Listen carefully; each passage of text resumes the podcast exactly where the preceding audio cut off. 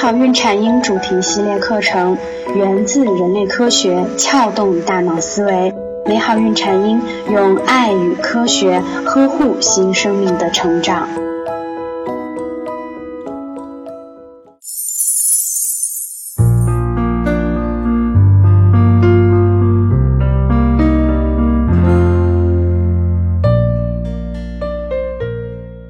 大家好，我是缇娜。今天缇娜来和您说一说，为什么现在有很多专家都在呼吁“坐月子”这个词应该永远的消失。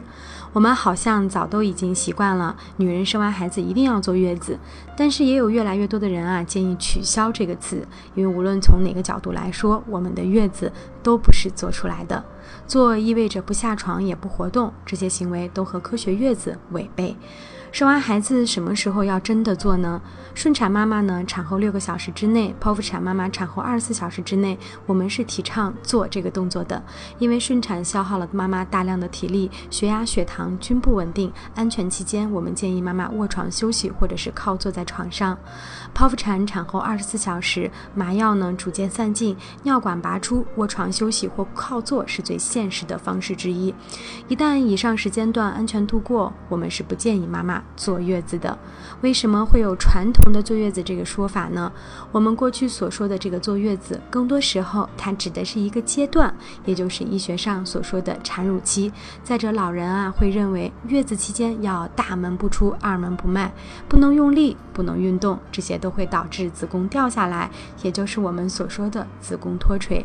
其实子宫脱垂和产后运动的关系还真不大，引起的原因呢，主要是支撑组织受损，多次分。娩、衰老、雌激素下降等等，过去分娩技术有限，特别容易造成支撑组织的韧带损伤。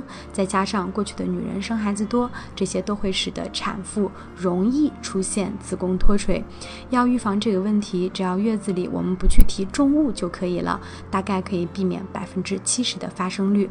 坐月子会有哪些危害呢？首先啊，坐会更容易让我们产生尿潴留。尿潴留呢，说白了就是想尿尿不出，从而出现腹部疼痛，甚至是尿液反流。严重者会引起泌尿系统的感染。因为产后盆腔压力突然下降，再加上产程过长，会引起体力过度消耗。产后妈妈更需要预防尿潴留的问题。新妈不要总躺在床上了，因为躺在床上容易使你降低排尿的敏感度，这就有可能会阻。碍尿液的排出，而且做这个动作更容易让我们出现便秘。长后长期卧床呢，还会使得肠蠕动减弱。一些月子习俗呢，常常使得我们的饮食里是缺乏粗纤维的，这些都容易造成我们出现便秘。便秘时如果用力排便的话，就会导致腹压的升高，增加了发生子宫脱垂的风险。最后呢，是坐更容易产生静脉血栓。产后初期，妈妈的血液还是处于高凝的状态，如果较长时间不活动，甚至是长期卧床的话，血液很容易在下肢的静脉等血流缓慢处聚集，形成下肢静脉血栓，出现下肢浮肿、疼痛等症状。如果下肢静脉血栓发生脱落，随血流运动回到心脏。可能会阻塞肺部的血管，造成肺栓塞，这是最危险的并发症之一，可能会危及妈妈的生命。看来啊，生命真的是在于运动。如果说产后我们真的不适合剧烈运动，那么也是适合适量运动的。无论怎样，都不在于“做”这个词。妈妈们，你们赞同吗？您可以搜索我们的微信公众号“美好孕产婴”，找到我们。我们为您提供了更多的科学、实用、有趣的孕产婴知识，还会定期举办一些活动，期待您的加入。